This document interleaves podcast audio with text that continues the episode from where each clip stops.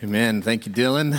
All right, kids, it's that time where you guys can go with Miss Robin. She's going out that door over there. And parents, uh, after the service, you can pick them up off of the children's hall there. Uh, and if you're staying in here, then I would ask you to turn to the Gospel of John with me this morning. Uh, we're going to be in the Gospel of John and continuing to walk through uh, this. Uh, we started last week uh, which means we started last year. How's, how's 2024 going for you guys?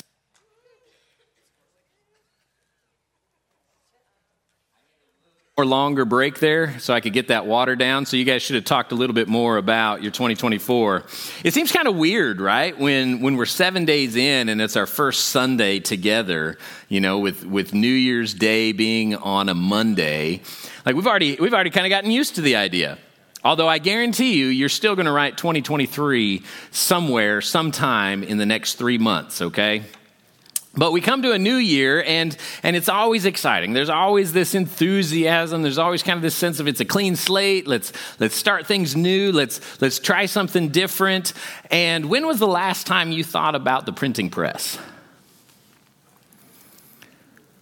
Right? Yeah. So those two do not necessarily go together in our minds. And yet, I would argue that the printing press did more to change your life than almost any other event in history. And yet, the reason you don't think about it is because it was a long time ago, right? And it was somewhere far away from here. And you just kind of are used to the fact that we have access to the printed word. And so as a new year comes around, you might be thinking about losing weight, you might be thinking about working out, you might be thinking about a career change, you might be thinking about retirement, you might be thinking about kids, grandkids, whatever it may be, but you weren't thinking about the printing press. Well, I'm here to make sure that in 2024, at least one time, you think about the invention of the printing press. Because while it was a long time ago, I would argue it almost single handedly created the modern reality that we live in. And while it happened a long way from here, its impact is still felt. And you're still like, yeah, I don't care. What's the point? I got a C in history and I'm content with that, Brandon. Leave it alone.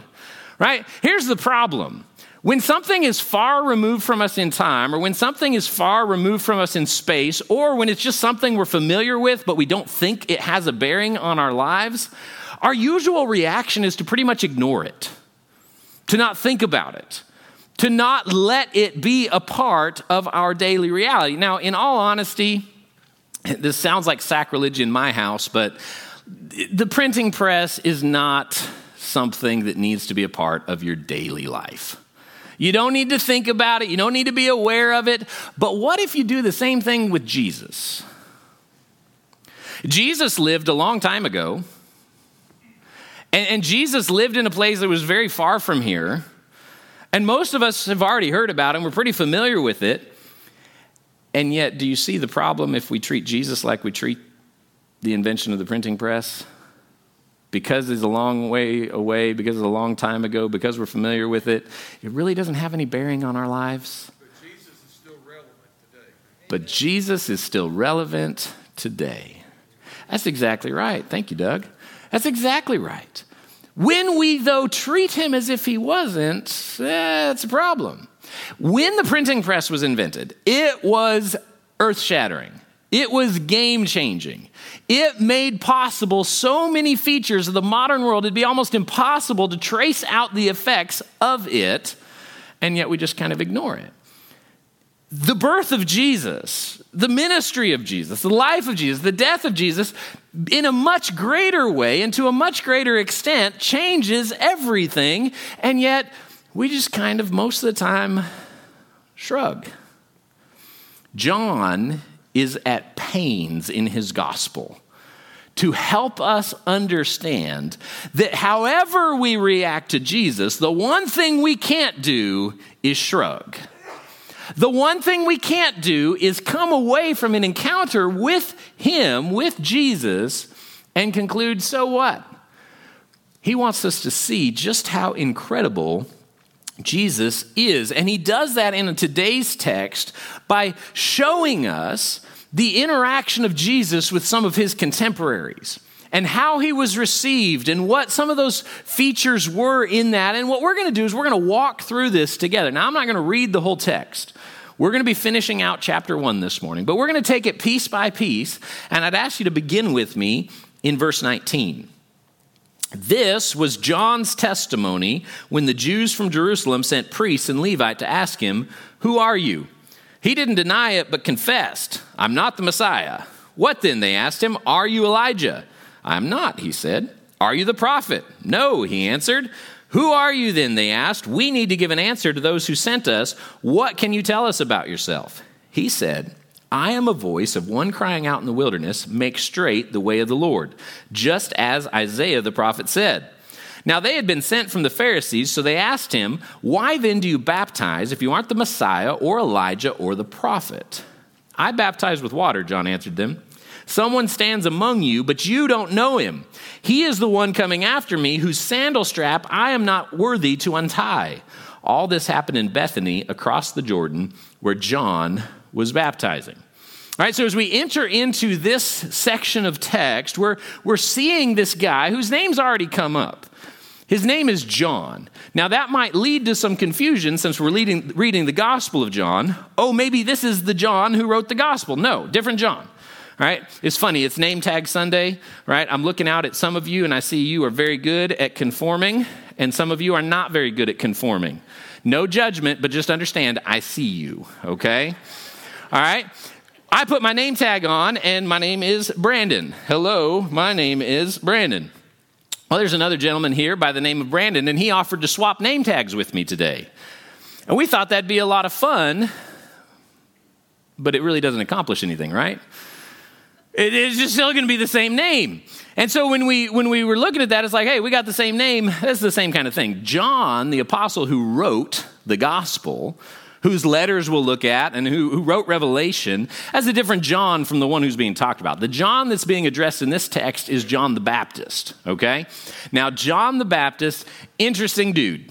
Okay, really fascinating character in the pages of Scripture. Dressed in camel hair, ate locusts and wild honey, right?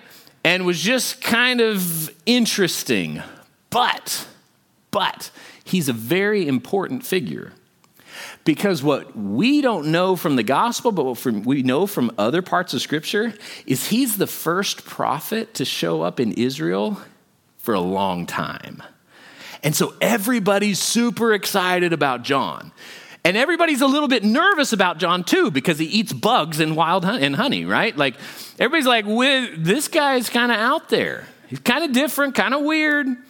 And so the Pharisees, one of the one of the main religious groups in that day, they send a contingent out there to John and they say, "Hey, what's going on? Who are you? What is this? Etc. Etc." There's a lot of interest. He's the first prophet we've seen in 400 years. This is great. But we need to know some more information. Are you the Messiah? Well, now the Messiah is another loaded term, and uh, I don't need to unpack it all for us here. It's just this is the one that Israel's been waiting for for centuries. Are you the one that we've been waiting for, the one who's going to come, who's going to drive out the Romans, who's going to take over, uh, and who's going to bring the people of God back to the prominence that they deserve? No, not him. Okay, well, bummer. Next, are you Elijah? Now, Elijah was one of the former prophets, right? And he got taken up to heaven in a chariot of fire. And so they're thinking, hey, this dude never died in the pages of the Old Testament. Maybe he's come back now. Are you Elijah? And John says, no, not him either. Well, are you the prophet? And if your translation's anything like mine, it's, it's capitalized, right? They, they have in mind a very particular prophet here. Are you the prophet? Probably referencing, are you the prophet, the one that Moses said would come? Because Moses said that there was going to be a prophet who came who was like him, who was going to rise up from Israel, he was going to lead the people of God again. They're like, Are you that guy? John's like, No, sorry. But, but, I'm here to tell you that guy's coming. The Messiah's coming. The prophet's coming. I'm not even worthy. And this is the guy that Luke says all Israel was going out to him, Right? So this guy's drawing massive crowds, baptizing people in the Jordan. His ministry is taking off like wildfire, and they come to him and say, Are you this? And he says, No. As a matter of fact, that guy who's coming, I'm not even worthy to untie his sandal, which is a job that the lowest of the low would have performed in that day. I'm not even worthy to bow at his feet and take his shoes off. Now, here's John, the greatest prophet that Israel has seen for centuries, saying, Not me, but the guy who's coming is going to make me look like small potatoes. So, the first thing that we see is we're trying to get a sense of just how incredible Jesus is. We see that he's greater than the greatest prophet they've seen in a long time. Jesus is a prophet. Let's not miss this. Jesus comes and says, Thus saith the Lord. Jesus comes and says, Hey, you've heard that it was said, but I say to you, he's not just speaking for the Lord, he's correcting misunderstandings about what the Lord has already said as if he were the Lord himself. He's greater than any prophet. And John recognizes it, John the Baptist recognizes it, John the gospel writer recognizes it. Here's my question Do we recognize it? Do you and I get this? Do we understand that Jesus is the prophet greater than all the other prophets? Are we with the author of Hebrews when he says, hey, God used to speak through the prophets, but in these days he's spoken to us by his son, and that's all we needed to hear? Or not.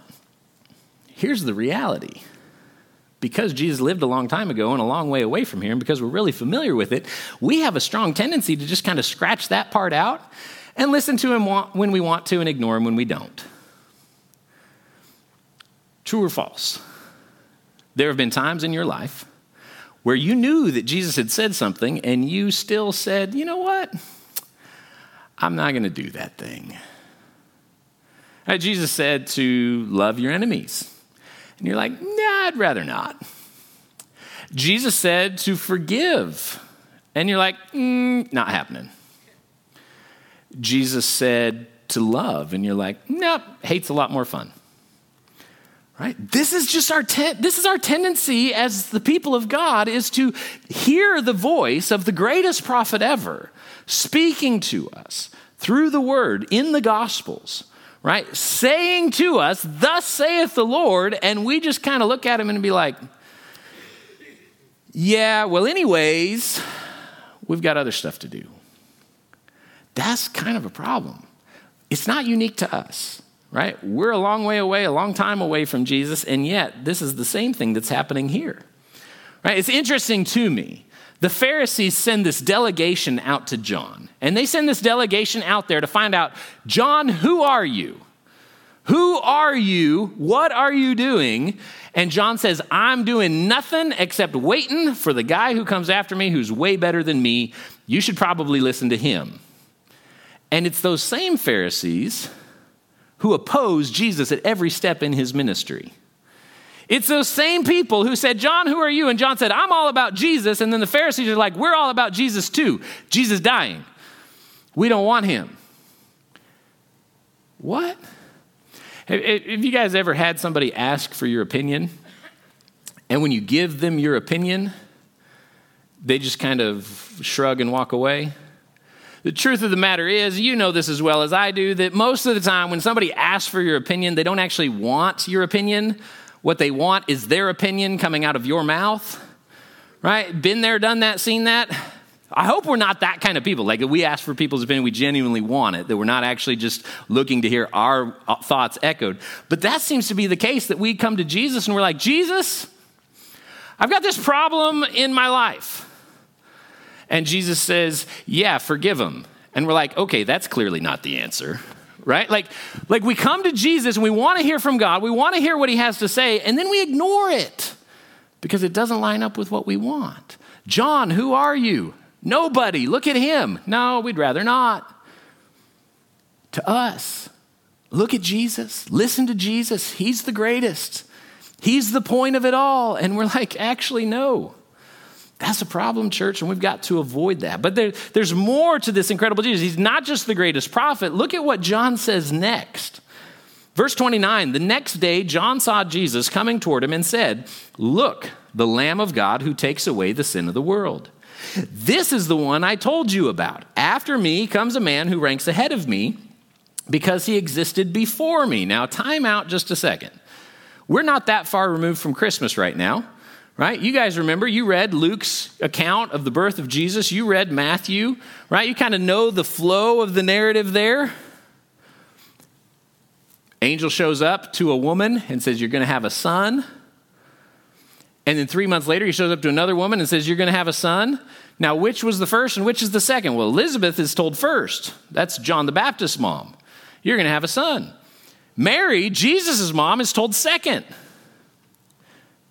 And yet, John says, There's a man coming who ranks ahead of me because he existed before me. Well, now, John's not a dummy, right? He, he knows that his cousin is older than him, or younger than him, rather. He knows that he was born first, but he's pointing us to a bigger thing, isn't he? He's pointing us to the fact that this man, Jesus, is more than just a man, he's God. Now, John didn't get this all the time.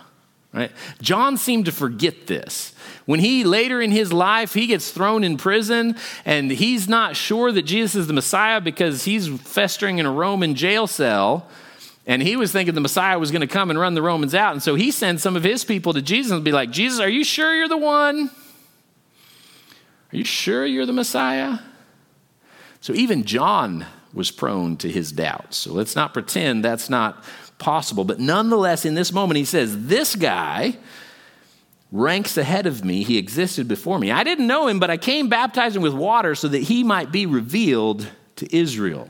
John says, The whole reason I started baptizing people, right, and John was baptizing them, he was inviting people to be baptized as a picture of their repentance from their sin, right? He would lower them into the water and then he'd raise them back out. And essentially, it's like, okay, you're putting that sin to death, you're raising up, and it's a new life now. We carry on some of that same imagery when we perform baptisms today. That's what John was doing. He says, But the only reason I came to do that is so that this one who's coming might be revealed. John testified, I saw the Spirit descending from heaven like a dove, and he rested on him. I didn't know him, but he who sent me to baptize with water told me, The one you see the Spirit descending and resting on, he's the one who baptizes with the Holy Spirit.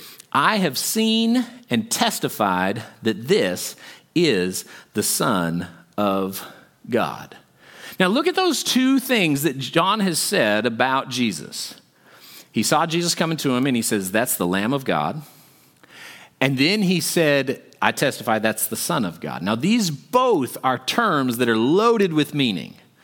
But I want to focus on the Lamb of God and what he does. Look, the Lamb of God who takes away the sin of the world. Look at verse 35. The next day, John was standing with two of his disciples. When he saw Jesus passing by, he said, Look, the Lamb of God. Now, when the Jewish mind heard the Lamb, their mindset went directly to the sacrificial system. The sacrificial system that Moses set up. When the people of Israel sinned, when they failed to uphold their covenant with God, God said, You can come to the temple and you can bring a spotless lamb, and that lamb can die. Its blood can be shed instead of your blood being shed because the wages of sin is death. Rather than you dying, Israelite, this lamb can die in your place. John looks at Jesus and he says, That's the Lamb of God. Now, I would submit they did not have a clue yet about what that was going to look like. They didn't know how it was going to happen, but nonetheless, they hear that's the Lamb of God. Jesus is the one who takes away the sins of the world. Now, you hear that, and it sounds really good. And if you've been in church, if you've grown up in this kind of circle, then you understand this and you would be able to parrot the Sunday school answer, right? Jesus died to take away the sins of the world, right? Jesus died for my sins. If I confess with my mouth Jesus is Lord and believe in my heart God raised him from the dead, I can be saved from my sins. All of those things are facts that we are familiar with. But have they actually done anything? Here's the thing that I'm talking about. A lot of times we talk about Jesus taking our sins, And what we mean is that he takes the punishment for our sins. Look, the Lamb of God who takes, and then we kind of put this in there, takes away the consequences of the sin of the world. You and I both know that if we were to be given what we deserve because of our rebellion against God, what we deserve is to be eternally separated from Him. What we deserve is not the love of God, what we deserve is the wrath of God. Right? You grow up in Sunday school, you know this. This is like Christianity 101. But what we mean most of the time is that Jesus takes away the consequences of our sin, but that's not what John says. He says, Behold the Lamb of God who takes away the sins of the world. Let me try to get at what I'm saying here. How many of you have been to McKay's bookstore in Nashville?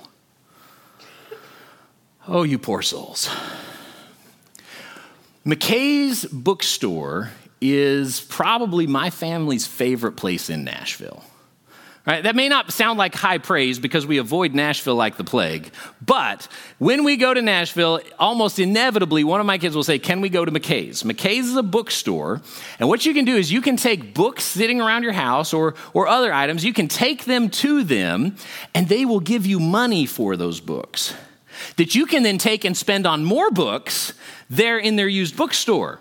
It's fantastic. Now, my family has a love love relationship with books. There's no love hate. There's a love love relationship with books.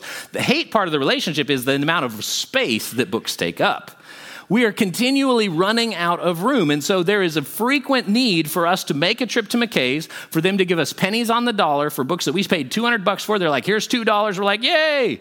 And then we go buy more books to not have a place to put them. Anyways, last time we went to McKay's, listen to what I did. I went in with a box of books. I give them to, to the attendant. They sort them while you're browsing and then tell you how much credit you're going to get, et cetera, et cetera. So I set the books on the counter. I go and start browsing. I'm looking at this book like, man, that looks like a good book. I should probably buy this book. And my daughter looks at me and says, We have that book. We don't need that book again. Right. That's a great point. I should put this back. What we do is with Jesus, when we say, hey, we're going to take our sins to Jesus, we're meant to leave them there and walk away. But what we so often do is we recognize Jesus takes away the sins of the world as the Lamb of God, and yet so often we just keep taking them back. We take them in, we drop them off. We don't want this anymore. But what we mean is we don't want the consequences of them. We don't want them cluttering up our lives. Oh, look, Here's that same thing again. Let's take it back with us. Jesus did not come to save you from the consequences of your sins, He came to save you from your sins. In other words, to take them out of your life and to say, you don't need to walk in this addiction anymore. You don't need to continue in this self destructive relationship anymore. You don't need to continue to give yourself away to this thing that is killing you and destroying the lives of people around you. Jesus comes to take your sins away. Quit picking them back up. That's what it means to repent. To repent is not to feel bad for your sin, to repent is to turn away from it to leave it where Jesus has put it on the cross, and to quit walking in it, to quit living in it. In 2024, if you want to understand who Jesus is, you need to understand this. He didn't die so that you can keep doing the same thing, but not go to hell as a result. He came so that you wouldn't have to go to hell as a result, and so that you could live free the way He intended you to live. He takes away the sins of the world. Why do we keep go picking them up? Because that was a long time ago and a long way from here, and we've heard it all before, and the sin is right now. And we get distracted very easily. Now, look at this next thing. It says, is after John was standing with two of his disciples. He saw Jesus passing by. He said, Look at the Lamb of God. Then, verse 37 two disciples heard him say this and followed Jesus. When Jesus turned around and noticed them following him, he asked, What are you looking for? And they said to him, Rabbi, which means teacher, where are you staying? Come and you'll see, he replied. So they went, saw where he was staying, and they stayed with him that day, and it was about four in the afternoon. Now, this is interesting to me. John says, There's the Lamb of God, and you've got these two disciples who are like, Cool, we're going to follow him. All right? And when, they, when Jesus turns around he sees people following him, which, by the way, is a normal reaction to people following you, what are you doing? They say, well, Where are you staying? Why? Because they just, they just want to hang out with him. They, they want to figure more out. Like, okay, you're the Lamb of God. What's that mean? I don't quite get this reference. Son of God, okay, got it. But tell me more. They want to follow, they want to learn, and so they do. And this is true. John is pointing us to a reality Jesus is worth following. Jesus is worth following. So often we define ourselves as Baptists or Christians or evangelicals, but one of my favorite ways to reference us is as Christ followers. What are you? I'm not a Baptist, or if I am, I'm not a very good one. What are you? I'm not a Christian because that could mean any number of things to any number of people. What are you? An evangelical? Nope. That does not define my voting practices. No. What I am is somebody who's just trying to follow Jesus. That whole idea of that identity of being Christ followers, that's really what he's getting at. They took up, there's the Lamb of God, they're just going to follow him because he's worth it. Is Jesus still worth following? Is Jesus worth following even when life sucks? Is Jesus still worth following even when we don't understand? Is Jesus worth following no matter what? Or is Jesus worth following until it gets difficult? See, these guys, they're, they're like, hey, there's the Lamb of God. We're going to follow him. And they do. And, really, the Gospel of John, we see all this, they, they spend a lot of time following him. They give three years of their lives to this. But what happens when Jesus gets arrested? Spoiler alert, they all fall away. They all fall away when it gets difficult. Why would we think we're immune from that? Why would we imagine that following Jesus for us is going to be any easier than it was for them? Because we know what they didn't know the night of the crucifixion. We know that Jesus rose from the dead. What happens when Jesus comes back from the dead to all of these followers? Oh, they're sold out.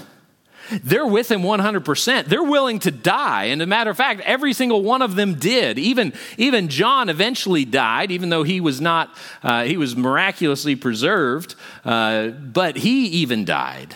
They all died.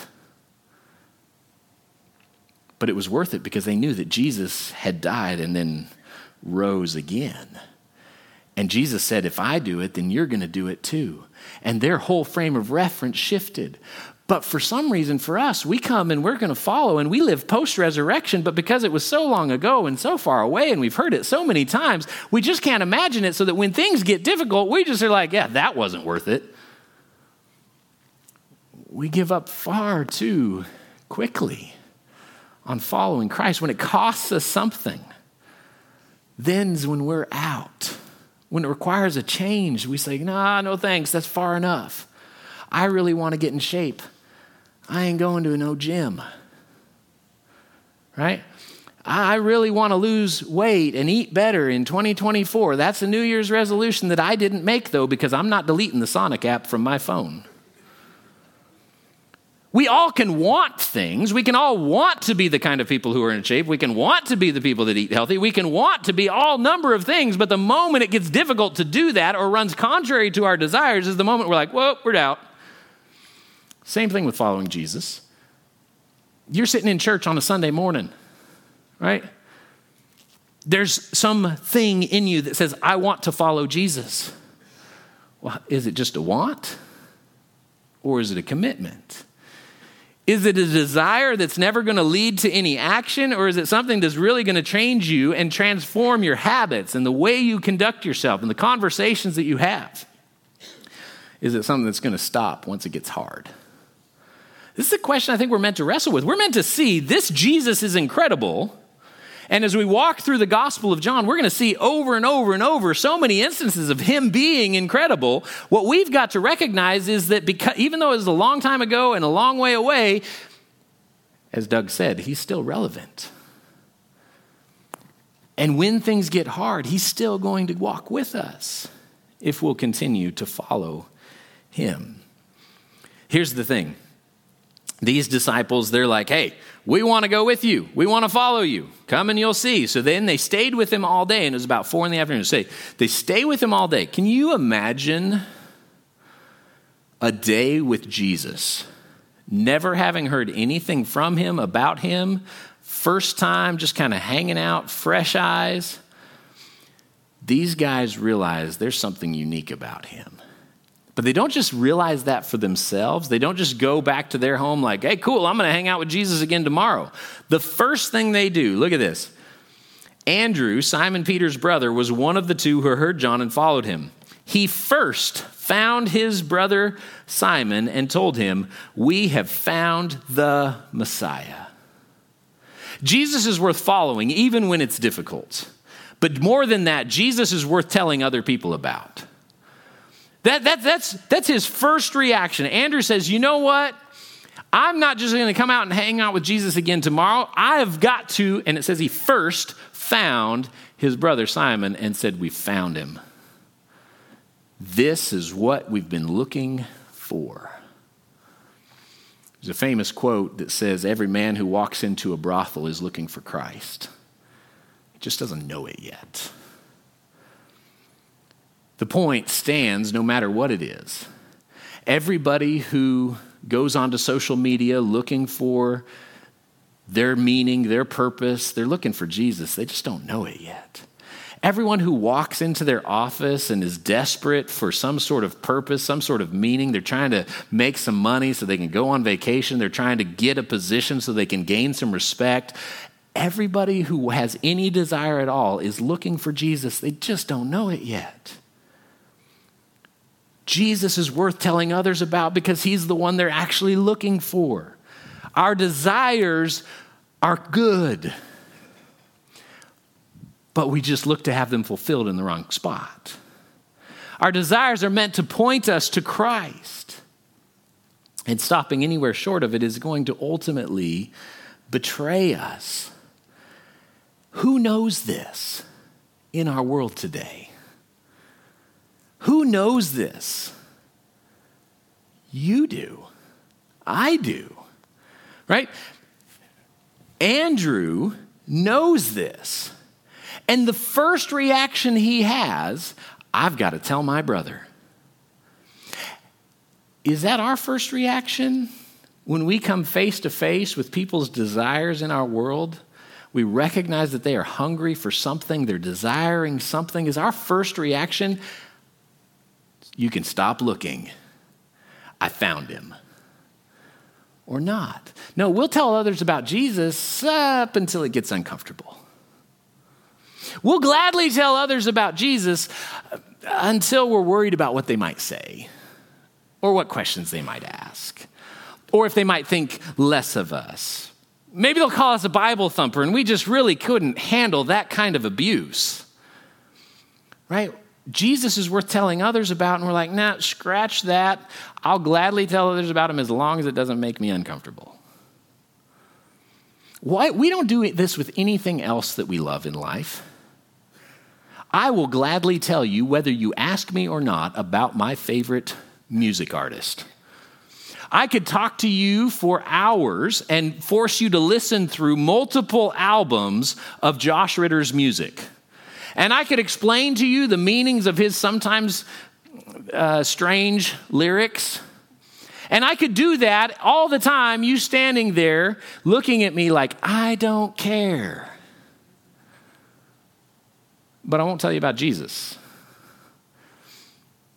I could even talk to you about my favorite college football team. Go Broncos. Boise State. I could tell you about them, and I wouldn't care if you were an SEC fan. As a matter of fact, that's probably a good way to get me talking about the Broncos as if you're an SEC fan. It might make you uncomfortable. but I'll talk about it. You don't have to ask me, but if you were, what's your favorite candy? I would gladly tell you Reese's peanut butter cups. And I would not feel the slightest discomfort in telling you that information. Why? Why can I be uncomfortable talking about literally the most important person, not just in my life, but in the universe? Why would I be uncomfortable talking about him and the impact and the difference he's made in my life, and yet not uncomfortable at all talking about these other subjects about which you might not care? Because in the center of us, in the core of our being, we think Jesus was so long ago, he was so far away. Are we sure that he's real? Because, I mean, I can listen to a Josh Ritter album with you. And, and I can explain to you why a love song talking about the relationship between a mummy and an archaeologist really has some deep meaning. And that's kind of the response I normally get when I talk about that song. Right? And, and I could talk to you about that because you could actually listen to it. And we could go to a Josh Ritter show together. And there's something you can actually experience in your day to day life. I'm pointing to a reality that exists. And I could talk to you about Boise State football all day because you and I could sit down on the couch and we could watch a game. If we were incredibly fortunate, we could go and we could stand on that hallowed blue turf together and feel and smell the scents of Bronco Stadium. And we're just not sure if the same holds true for Jesus. And provided you don't have a peanut allergy, I would gladly share my Reese's with you because you can taste and see that I'm right. They are the best. But I'm not sure that you can taste and see that the Lord is good. Jesus is worth telling others about, but I think there's this niggling fear inside of us that says, Will others think I'm weird if I talk about a person they can't see? as if he's really real? Will, will other people struggle? If, if I talk about this relationship with somebody who lived 2,000 years ago, people are going to think I'm nuts. But Jesus is still relevant. He didn't just live a long time ago, He's living today. He, he did not just walk the earth a long way away, He's walking today with us. If I go, I will send the Spirit to be with you. Behold, I am with you to the very end of the age. Jesus is not over there somewhere, He's right here. We are His body. We are the Christ that others will see. So we should get over this being uncomfortable talking about him because we worry that maybe people think we're crazy. No, Jesus is very much still, right now, today, operating in this world. And Jesus is still very much present right here in Hopkinsville, Kentucky. But we need to believe it so that we'll be willing to tell other people. Look at verse Let's continue this, this, this in verse 43. Excuse me, 42. He brought Simon to Jesus. So Andrew goes, he gets Simon, he tells him, You got to come see the Messiah. He brings him to Jesus. When Jesus saw him, he said, You are Simon, son of John. You will be called Cephas, which is translated Peter. The next day, Jesus decided to leave for Galilee. He found Philip and told him, Follow me. Now, Philip was from Bethsaida, the hometown of Andrew and Peter. And Philip found Nathanael and told him, We have found the one Moses wrote about in the law, Jesus, the son of Joseph from Nazareth. Can anything good come out of Nazareth? Nathanael asked him, Come and see. Philip answered. Interesting, the response Philip gives to Nathanael, the exact same response that Jesus gave him. Where are you staying? Come and see. Can anything good come out of Nazareth? Come and see. Come and experience it for yourself. So often we go out to share the gospel with people and it makes us uncomfortable when because we might not know the answer to their objection. All we got to do is just say come and see. Dive into the gospels. Get plugged into life of the church and see if Jesus is still at work today. But that's Nathanael. when Jesus saw Nathanael coming toward him and said to him, Here truly is an Israelite in whom there is no deceit. How do you know me? Nathanael asked. Before Philip called you, when you were under the fig tree, I saw you, Jesus answered. Rabbi, Nathanael replied, You are the Son of God. You are the King of Israel. Jesus responded to him, Do you believe because I told you that I saw you under the fig tree? You will see greater things than this.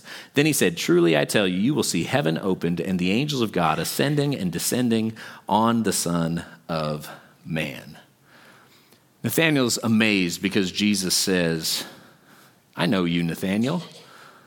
I saw you, Nathanael. And Nathanael's response is the only appropriate one.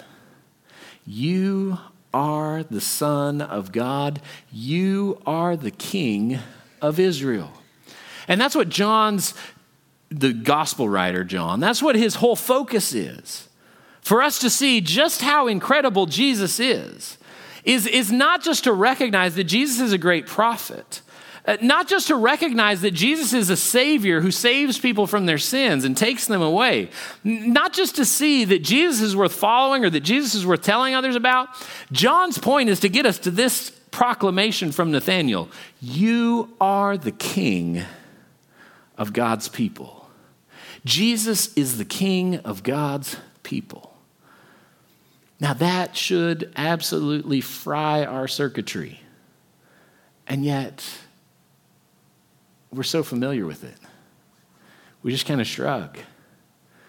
And we say, yeah, well, you can be the king as long as the king does what we want. Well, if the king is doing what the subject wants, who's actually in charge here? Right? Mitch Hedberg said, I look at my pants and I look at my belt, and my pants are holding up my belt, and my belt is holding up my pants. Who's really in charge down there? If we've got a king who it's like, hey, we'll submit to you as long as you do what we want, is he really our king? We all like teacher Jesus, prophet Jesus. Jesus says some really good stuff. Do unto others as you would have them do unto you. Or as it's been commonly rephrased, do unto others before they do unto you. But that's not what Jesus said. He said the first one. Right? We like Jesus as teacher. Jesus is a good teacher. We like that. He's a prophet. We like that. Jesus is a savior. We really like that. Because none of us wants to deal with the reality of our sins. None of us wants to deal with the consequences of those things. Yeah, Jesus, you can take that. But it's at this point that we have a tendency to stick. Jesus is king. Here's the thing you can't just split Jesus up and keep the parts you like. Right? When you come to Jesus, you come to the whole Jesus, the prophet, the Savior, the King. And the King is in charge. You're not. This is what John wants us to see. Look, it really doesn't matter what we think about Jesus if what we think about Jesus is not this truth. It's all about Him, it's not about me. We have to grasp that that Jesus is king and that we submit to him, period. Not just when he does what we want. That Jesus is king, that he calls the shots, that we're not in charge anymore. The moment we say, You are Lord, is the moment that we give up our rights to our lives. Why do we not do that?